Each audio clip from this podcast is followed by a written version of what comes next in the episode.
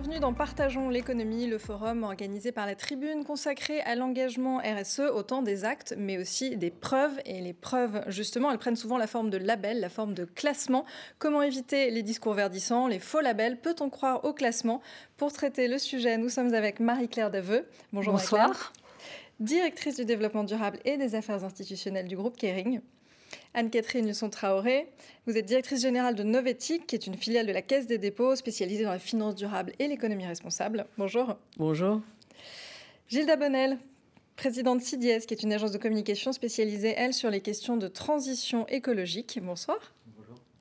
Et mon dernier invité, Michel Lepetit, vous êtes vice-président et cofondateur de The Shift Project, qui est un think tank dont l'objectif est d'atténuer euh, les effets du changement climatique. Bonsoir. Bonsoir à tous. Alors, euh, Marie-Claire Davos, je voudrais, je voudrais commencer avec vous euh, sur les classements euh, d'entreprises, donc les classements sur les thématiques RSE. On a l'impression qu'il en sort un par jour. En tant que journaliste, on en reçoit, c'est vrai, beaucoup. Est-ce qu'en tant qu'entreprise, vous choisissez d'y répondre Et pourquoi Est-ce que à tous ou à certains? Alors, tout d'abord, je pense que c'est un signe de, vitalité et de prise de conscience de la RSE, donc la multiplication et effectivement la croissance exponentielle du nombre de, classements. Je crois que c'est une bonne illustration de dire que ce sujet devient important et donc que l'ensemble des parties prenantes, que ce soit les investisseurs, euh, voire euh, les clients et les citoyens plus largement, ont envie de connaître euh, par des, des, classements ou par des évaluations indépendantes. Donc ça, c'est la bonne chose. La deuxième chose, en tant qu'entreprise, euh, nous, dans la mesure en fait du, possible, on essaye soit de répondre euh, aux questionnaires, soit aussi de compléter en fait des questionnaires euh, qui nous sont envoyés. De contribuer en fait à, l'élaboration des questionnaires. Et, et, pour les personnes qui font aussi ces classements, ce n'est pas forcément en fait évident d'avoir de façon synthétique accès à, l'ensemble de, de l'information. Alors nous, on y répond parce que je trouve que pour une entreprise et euh, notamment un groupe comme euh, celui de Kering, c'est bien d'avoir une évaluation qui est indépendante de notre propre auto-évaluation. Euh, après, quand on parle de, classement, et, votre titre le, relève, vous avez différents types de, de classements. Vous avez les globaux où vous allez avoir l'environnement, le social, la gouvernance. vous allez avoir ceux qui sont très thématiques sur le climat ou sur la partie uniquement sociale et on voit de plus en plus dans le social que vous pouvez avoir un focus, par exemple, sur le travail des enfants, euh, sur l'hygiène et sécurité. Et puis après, vous le mentionnez, vous, en tant que journaliste, que vous, en recevez de nombreux, mais euh, vous avez les ONG qui en font, vous avez des agences autonomes, vous avez les analystes financiers, et vous avez également de plus en plus, en fait, euh, de médias en ligne ou de médias traditionnels qui font eux-mêmes leur propre classement. Donc je pense qu'il y aura aussi dans le futur une sorte d'autorégulation pour moi, ce qui est important, c'est que les critères et la façon dont l'entreprise euh, partage ce qu'elle fait, ses difficultés, ses progrès, soient vraiment aussi vus avec euh, une sorte d'impartialité et pas de, jugement euh, initial ou. Voilà. Mais je pense que c'est important. Et en tous les cas, au sein du groupe Kering, je vois que c'est aussi un facteur d'émulation entre les marques, parce que certains descendent à, à l'échelle des business units pour dire moi j'étais mieux classé, moi bien classé, etc. Et donc en tant que directrice du développement durable, euh, je ne vais pas dire j'en use, j'en abuse dans l'utilisation. Voilà. Après, ça prend beaucoup de temps aux équipes, euh, c'est un fait. Alors à cette profusion de classements répond aussi une, profusion de labels. Cette fois-ci, euh, ce sont les, consommateurs qui sont souvent directement exposés. Là, on passe un peu dans, la grande conso, un thème qu'on a moins abordé tout au long de cette journée. Est-ce que ces labels, Anne-Catherine Husson-Traoré, sont crédibles aujourd'hui? Alors effectivement, le problème, c'est déjà d'établir un lien entre ce que vient de décrire Marie-Claire et euh, les labels en question. C'est-à-dire qu'aujourd'hui, on a un paysage qui est quand même très compliqué, où on a d'un côté une sorte d'évaluation de la stratégie de l'entreprise globale sur multi-sujets. On est sur euh, souvent 200 à 300 sujets hein, pour un groupe de la taille de Kering. Euh, et puis en fait, le client final, lui, s'intéresse au produit. Est-ce que mes chaussures X euh, sont euh, plus durables ou plus respectueuses de l'environnement que mes chaussures Y? Ou est-ce que mon t-shirt est fabriqué de telle ou telle façon, beaucoup plus respectueuse de l'environnement? Et donc, c'est vrai que du coup, les labels viennent plutôt euh, se, mettre sur un produit et sont censés lui garantir ça. Le problème, c'est que dans tous les cas de figure, on est dans un univers où il n'y a pas de normes et finalement on parle de plein de choses qui ne sont jamais ni tout à fait la même, ni tout à fait d'autres. Donc euh, la RSE, par exemple, c'est un vaste concept dans lequel à peu près tout le monde, mais c'est pour ça qu'il y a autant de questionnaires à remplir, parce que chacun a sa propre définition.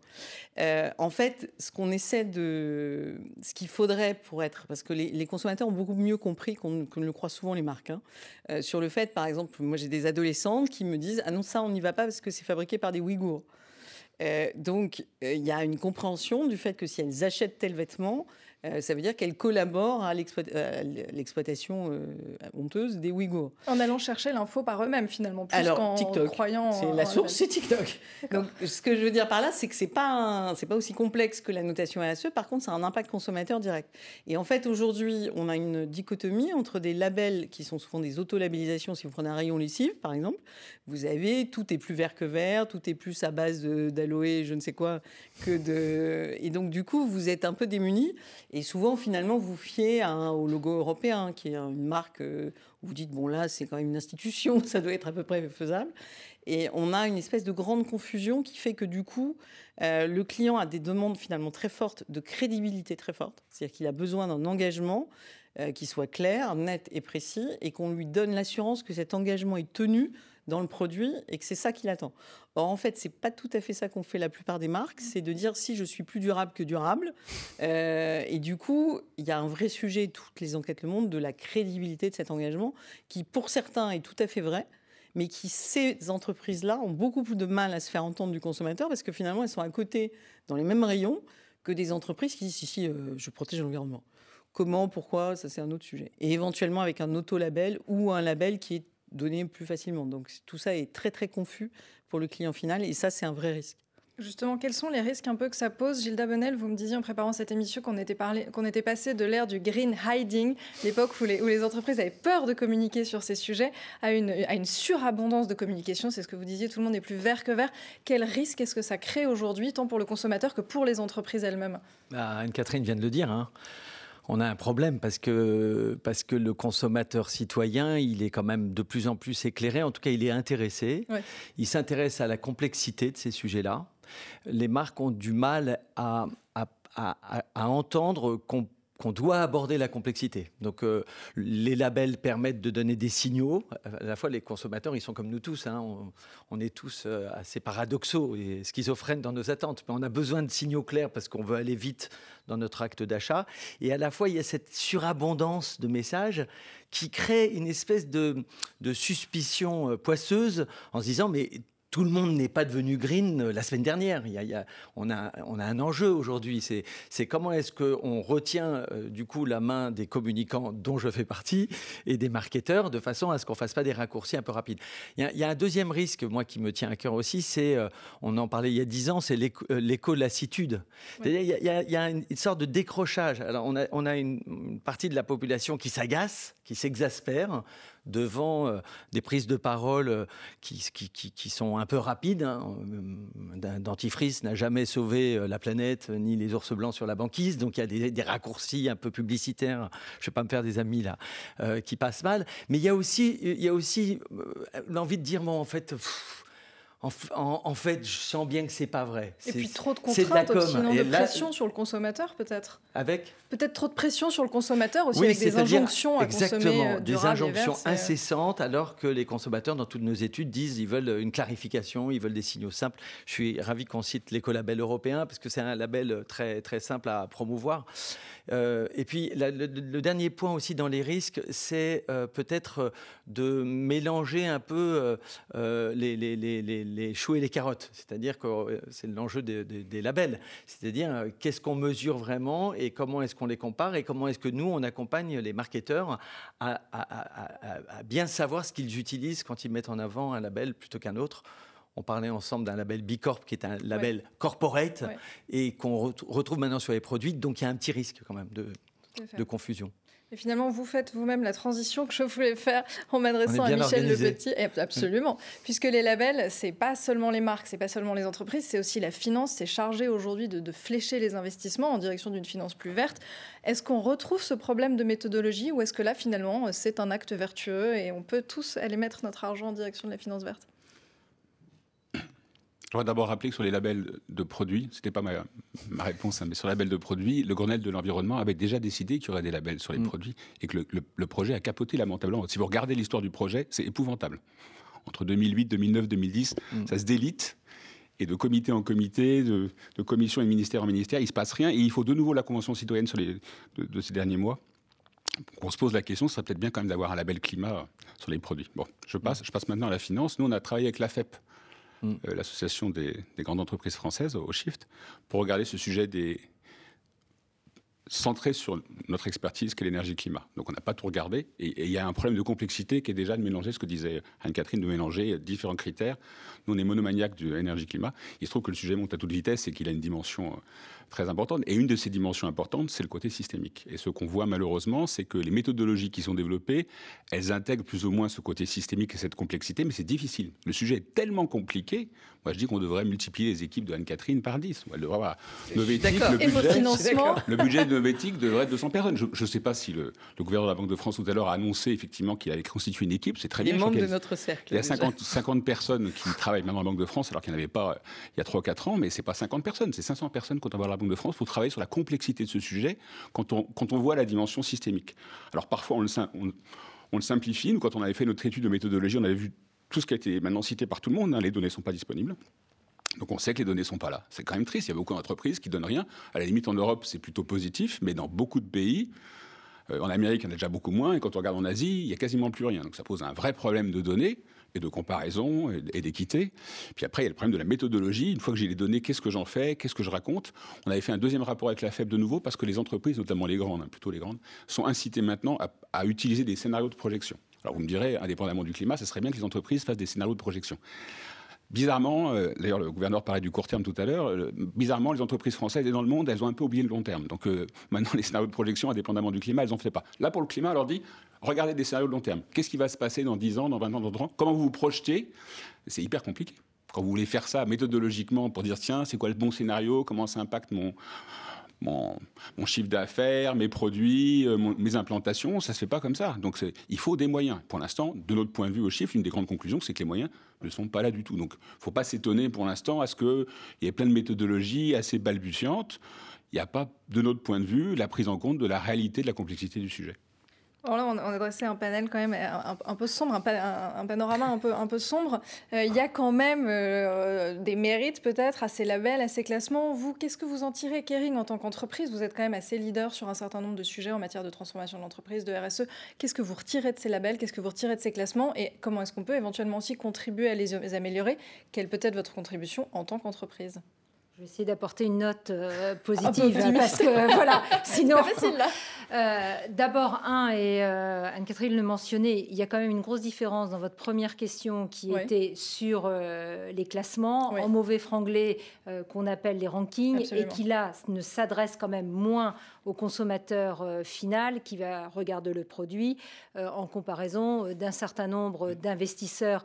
Et on le voit à l'échelle de Kering quand on fait des roadshows en fait ESG environnement social et gouvernance, il y a quand même une vraie différence. Donc la première note euh, positive, moi qui ai vraiment travaillé dans ce secteur-là euh, depuis euh, la fin de mes études jusqu'à maintenant, je peux vous dire que je trouve que quand même, il y a un sacré changement. Mmh. le diagnostic est partagé. Après, on peut s'interroger si on est à la bonne vitesse pour la mise en œuvre des actions, etc. Mais ça n'a plus rien à voir. Et le simple exemple dans, notre, dans le secteur, et je vais au-delà du, luxe, c'est quand même le Fashion Pact euh, que l'on a mis en œuvre euh, dans le cadre du G7 en 2019, où aujourd'hui vous avez plus de 250 marques, ça représente 3, euh, en volume de produits qui est mis sur le marché à l'échelle mondiale. il y a encore quelques années, là on parle climat, mais la biodiversité c'est aussi un enjeu majeur. vous parliez à un CEO de biodiversité et vous regardez c'est quoi cette nouvelle langue. Quoi? Donc là on n'en est plus là, ça change. après, je rebondirai juste sur les labels et, et, vous avez raison, c'est ce qui intéresse en fait les, consommateurs. Euh, en revanche, euh, quand vous êtes un grand groupe, et euh, comme le cas de Kering, on est un groupe international. Donc, euh, nos produits, ils sont aussi bien achetés par des Français, des Italiens, des Américains, des, des, Chinois, des Japonais, etc. Et donc, attention, les labels où on se fait plaisir, soit en franco-français, soit en européen, malheureusement, c'est incompréhensible pour un certain nombre de, de consommateurs sur d'autres continents. Et ensuite, par rapport aux exemples qui étaient mentionnés, quand on est en fait dans le luxe, et je crois que ça, il ne faut pas le négliger, euh, il y a quand même une confiance euh, des consommateurs dans la marque. C'est-à-dire que quand on est dans le luxe, et on le ressent très bien, nous, chez nos marques, c'est vraiment inhérent, voyez, euh, au produit, à la qualité. Quand vous achetez un produit de luxe, vous achetez le savoir-faire, l'héritage, mais aussi le fait que vous avez, en produisant, entre guillemets, fait attention à la planète, euh, fait attention en fait aux gens qui ont travaillé. Euh, et après, euh, il y a quand même une, chose qui est essentielle pour que le consommateur aussi sache, c'est qu'aujourd'hui, si vous avez une disconnexion, que ce soit sur la partie sociale ou sur la partie environnementale, entre des grands discours, euh, la super communication et la réalité terrain, vous avez les réseaux sociaux. Vous mentionnez TikTok, mais vous en avez plein d'autres, où vous pouvez détruire très rapidement en fait une marque si vous êtes non aligné entre votre discours et la, et la réalité. Notamment Moi, pour finir, voilà, pour finir par rapport à votre question, j'ai mm-hmm. commencé à y répondre. Nous, on, on utilise notamment les classements pour aussi voir où on en est voir notre marge de progression. Euh, c'est pas l'alpha et l'oméga, et c'est pas de cette façon-là évidemment dont on définit notre stratégie, mais je trouve que c'est intéressant d'avoir un regard extérieur. Après, les méthodologies euh, sont loin d'être parfaites, mais je prendrai la comparaison avec le secteur financier, performance financière classique. Regardez en termes de comptabilité financière, ça a mis des décennies avant d'être euh, stabilisé. Euh, quand on regarde la comptabilité en matière environnementale, ça fait en gros 30 ans qu'on en parle, c'est pas si mal que ça. Donc pareil pour les classes pareil pour le reste. Il faut aussi un peu se laisser, euh, je dirais, le temps d'un point de vue méthodologique. Et puis après, euh, on peut faire de la méthodo sans perdre le bon sens. Donc même si on n'a pas la méthodo parfaite pour les classements, etc., on sait déjà quels sont les grands axes sur lesquels il faut agir euh, en matière d'environnement, en matière de biodiversité, en matière de diminution de la consommation d'eau, etc. Et puis, step by step, les choses progresseront. Donc moi, je suis plutôt optimiste et c'est pas pour vous faire plaisir.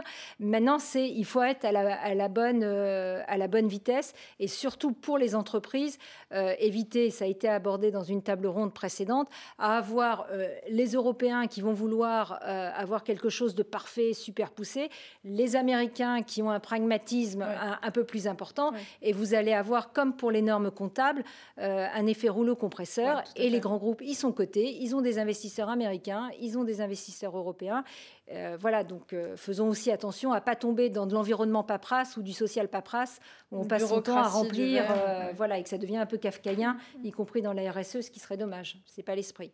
je voudrais rebondir sur ce que vous aviez dit tout à l'heure. Vous parliez de, la confiance qu'il y avait dans les marques de luxe. Aujourd'hui, si on sort du luxe, Gilles Dabonnel, est-ce qu'il y a cette même confiance? Quel, est le degré de, confiance des, des Français envers leurs entreprises? Vous avez l'air plus dubitatif. Bah, en fait, on, ça fait un moment qu'on est sur un socle bas. Euh, on a à peu près 25% des Français qui croient le discours des entreprises. Hein. Donc tout secteur Des Français, hein, parce qu'on est vraiment un pays, Marie-Claire le dit, très très singulier. Hein. On, on les croit pas. Donc, euh, bon, je vais, je vais amener un peu de, de, vision positive aussi. Je pense que à la fois, on est extrêmement méfiant en France, surtout, hein, pour tout. Euh, c'est notre côté cartésien qui nous rend aussi sympathiques. Euh, alors on est très méfiant, mais on commence vraiment à faire le lien entre un produit et une entreprise. Donc la confusion met de la complexité, mais on voit de plus en plus que le consommateur, il veut acheter un bon produit à des bonnes personnes, si je le dis rapidement. C'est-à-dire à, des gens qui ont derrière, euh, qui donnent des, des preuves ou des, des, gages d'une vision du monde euh, qui soit un petit peu dans le caire. Quoi.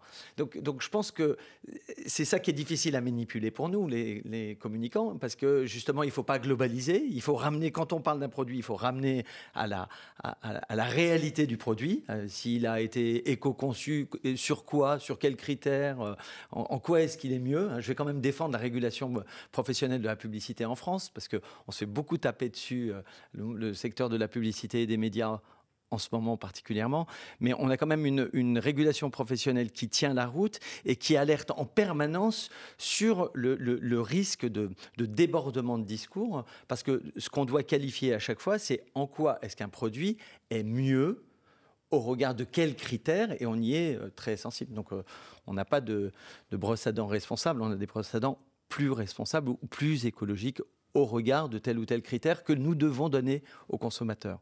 Après, vous disiez qu'il y avait euh, ce, double enjeu, communiquer sur le produit, communiquer sur l'entreprise. Mmh. Aujourd'hui, quand on voit euh, toutes ces publicités, on a l'impression en tant que consommateur que le choix, il est vraiment mis sur le produit, qu'il n'y a pas tellement de communication sur les pratiques de l'entreprise. Oui, mais, mais on parlait de TikTok. Maintenant, on est dans un monde tellement. Donc, ça, c'est laissé aux consommateurs, finalement. Non, mais on a une foultitude d'informations dans tous les sens et on a des perceptions comme ça, qui nous, des, des signaux qui, sont, qui nous viennent de, de façon très aléatoire et incontrôlée. Parce que pour revenir à la régulation de la publicité, autant la publicité dans la presse, à la télévision, à la radio, en affichage, on le contrôle sur les réseaux sociaux c'est très difficile de contrôler ce qui est dit. Donc, euh, on, est aujourd'hui dans un moment particulier où il faut absolument aider à, reconnecter tout ça et à remettre les sujets à leur bonne place. Donc, euh, quand le groupe Kering communique sur sa démarche de, transition écologique. Ça participe forcément à l'émulation dont on parlait des marques et des marketeurs qui veulent euh, du, coup être opérés dans ce sens-là.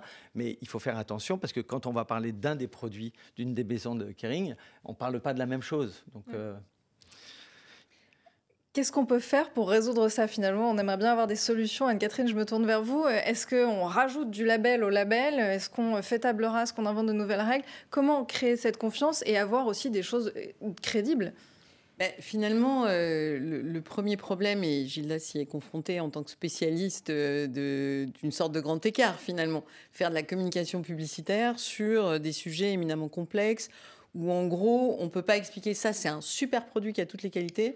On peut dire ce que, ce que vient de dire, c'est-à-dire euh, celui-là, il est quand même un peu mieux que tel autre pour telle et telle raison.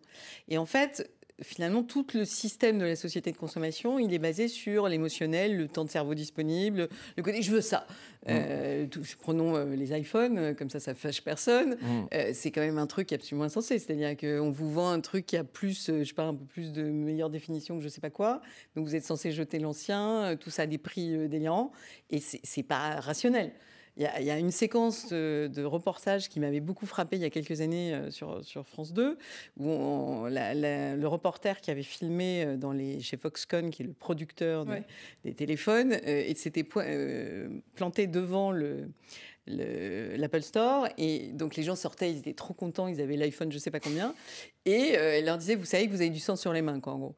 C'était fascinant. Ils se décomposaient en se disant euh, mais j'étais tellement content et là il leur cassait complètement l'ambiance.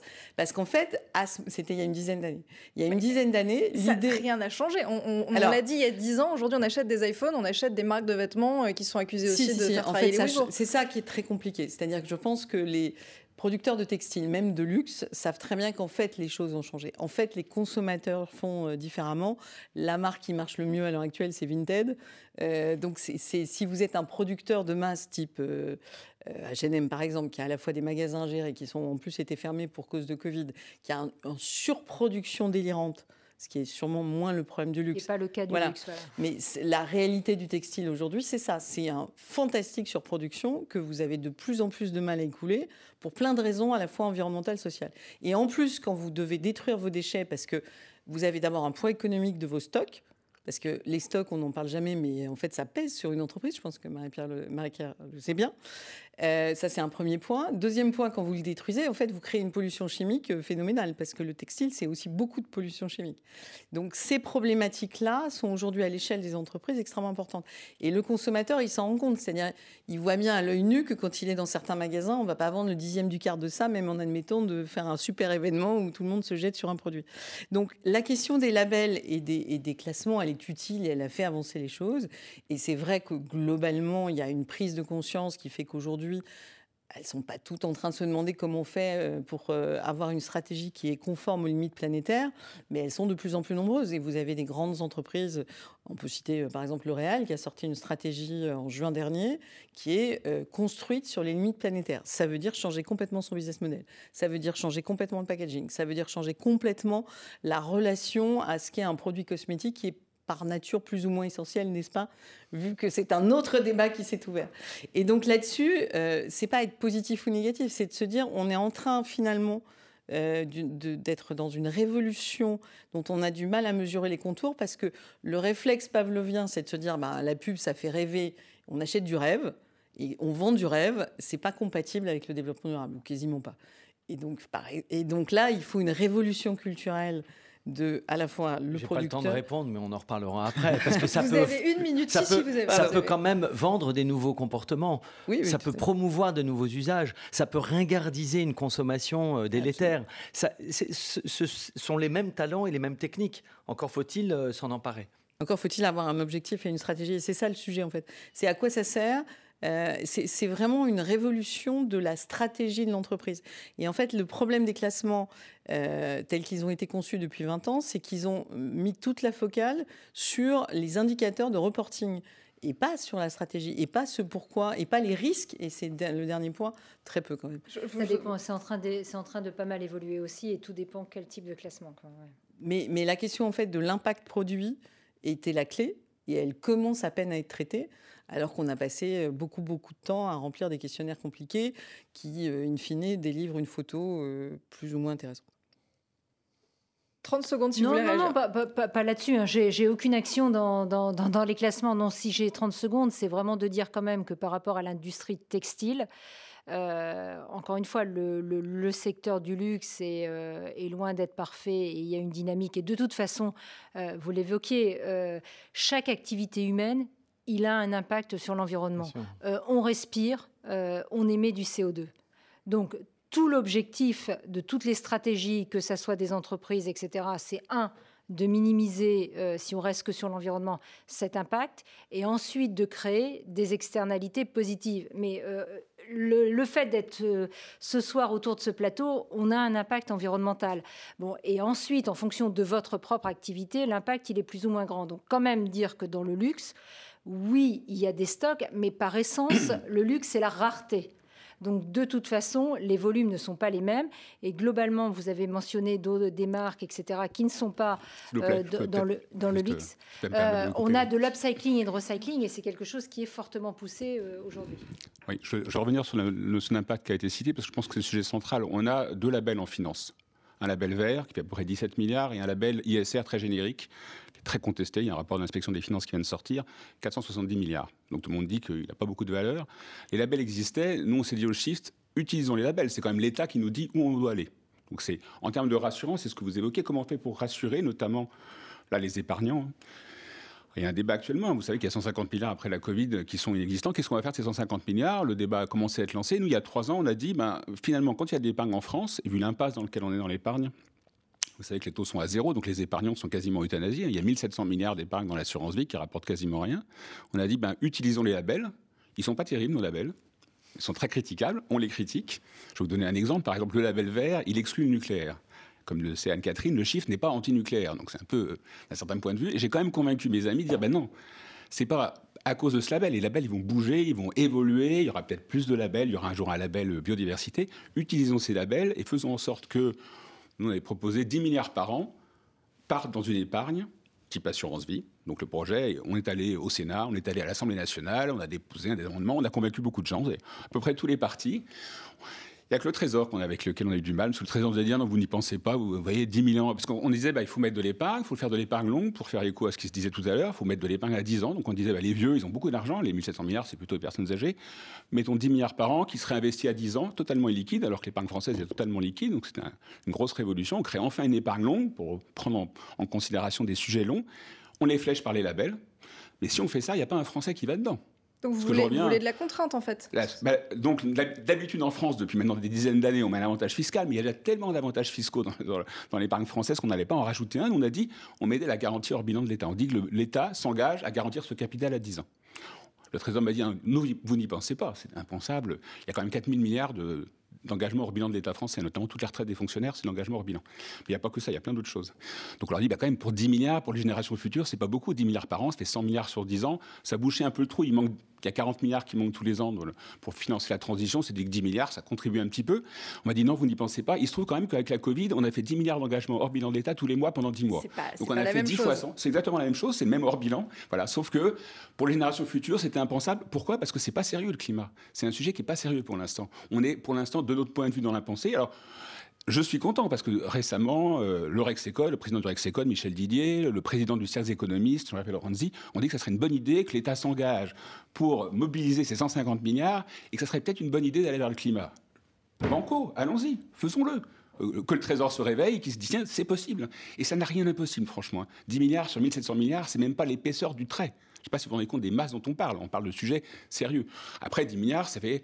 les 1700 milliards, c'est 15 millions de Français. On se dit aussi qu'il y a un côté intergénérationnel. Ce serait plutôt les vieux qui feraient ça, donc qui feraient un effort sur leur épargne pour les jeunes. Et en plus, on aurait pu prévoir une règle en termes d'héritage qui fasse que de toute façon, les jeunes s'engagent derrière les vieux à rester dans cette épargne, puisque l'idée, c'est qu'on puisse financer effectivement des projets compliqués et lourds et qu'on ne soit pas dans la tyrannie du court terme qu'on a actuellement sur nos marchés financiers. Donc je pense que le projet faisait sens, il fait encore plus sens, et ça serait le moyen, je reviens sur les labels, c'est le moyen de faire en sorte que ce sujet des labels soit vraiment devenu très très sérieux, parce que l'État s'engageant à donner 10 milliards de garanties, on va quand même regarder de près non seulement quel est le risque, mais aussi quel est l'impact, pour revenir aux impacts. Et puis, je pense que typiquement, l'Assemblée nationale et le Sénat, enfin, nous, on a parlé avec les sénateurs et les, et les députés, tous les six mois ou tous les ans, ils reverraient les labels, on verrait comment on les fait évoluer, on verrait comment la nouvelle génération de produits se lance, parce qu'il n'y a, a, pas de, de doxa là-dedans. Les choses peuvent évoluer. Donc on a besoin de l'État pour améliorer la crédibilité des labels et pour apporter ah bah, un État garant finalement. L'État donne déjà sa, enfin, l'État déjà chapeaute en France les labels. Il y a d'autres pays où c'est pas le cas, mais c'est l'État qui chapeaute les labels. Mais ce qu'il faut, c'est que l'État dise bah, les labels. J'ai tellement confiance dans ces labels que moi, je vous garantis votre épargne à 10 ans si vous restez à 10 ans. Encore une question. Une fois, c'est pas de la liquidité qu'on veut sur l'épargne, c'est de l'engagement long pour financer les infrastructures, pour financer le private equity, pour financer plein de choses qui sont forcément compliquées. La transition, ça va être compliqué. On parle du luxe. Il y a plein de choses à faire. On va relocaliser. Enfin, déjà, le luxe localise beaucoup de choses, mais on va relocaliser beaucoup activité, ça va pas se faire comme ça en claquant des doigts. Enfin, c'est des gros, tout le monde dit maintenant, c'est d'énormes investissements. Hein. Vous avez une minute pour conclure. Euh, si je peux ajouter juste quelque chose, c'est qu'en fait, un label, ça sert à flécher. Donc, ce que vient d'expliquer Michel, c'est qu'on pourrait imaginer un peu plus d'ambition sur le fléchage de l'épargne des Français, dont on parle beaucoup, mais dans l'absolu. C'est-à-dire qu'en fait, c'est des volumes. Mais la question fondamentale, c'est à quoi servent ces volumes Et donc, l'intérêt des labels est d'avoir la crédibilité, alors, soit effectivement de la crédibilité publique, soit. Mais en gros, ce que demande le client final, c'est qu'on lui dise un, qu'est-ce qu'on lui, c'est quoi la promesse? Et deuxièmement, qu'est-ce qu'on lui garantit sur cette promesse? Et ce qui est intéressant dans le plan d'action sur la finance durable européen qui est en train de se déployer, c'est qu'ils ont commencé par le début, c'est-à-dire qu'ils ont créé un référentiel d'éco-activité qui contribue aux objectifs environnementaux de l'Union européenne. C'est-à-dire que quelles sont les activités qu'il faut euh, développer, financer, investir dans, pour que la neutralité carbone de l'Union européenne soit une réalité euh, à un horizon, euh, dans l'idéal 2050, mais plutôt avant, ce serait mieux. Euh, et donc c'est ça en fait. Et si on va, et, là pour l'instant on a un peu jeté beaucoup d'encre parce qu'on a fait des tas de trucs qui ne créent pas du repère, mais on voit bien que se dessine une nouvelle période où effectivement la question c'est les engagements c'est bien, mais vous devez être capable de trouver des systèmes de vérification par des tiers externes et les labels en font partie pour attester que l'engagement que vous avez pris est bien tenu et qu'il a tel et tel impact dans la vraie vie. Et, on engloutit les entreprises sous un, fatras de trucs parfois. Euh, je, les plains. Enfin, bon courage. Merci. Euh, vous concluez parfaitement euh, cette journée qui était effectivement dédiée au temps des actes et au temps des preuves. merci à tous pour votre participation. je vous invite à revoir tous ces débats sur latribune.fr en replay, à les écouter également en podcast sur Spotify. Merci.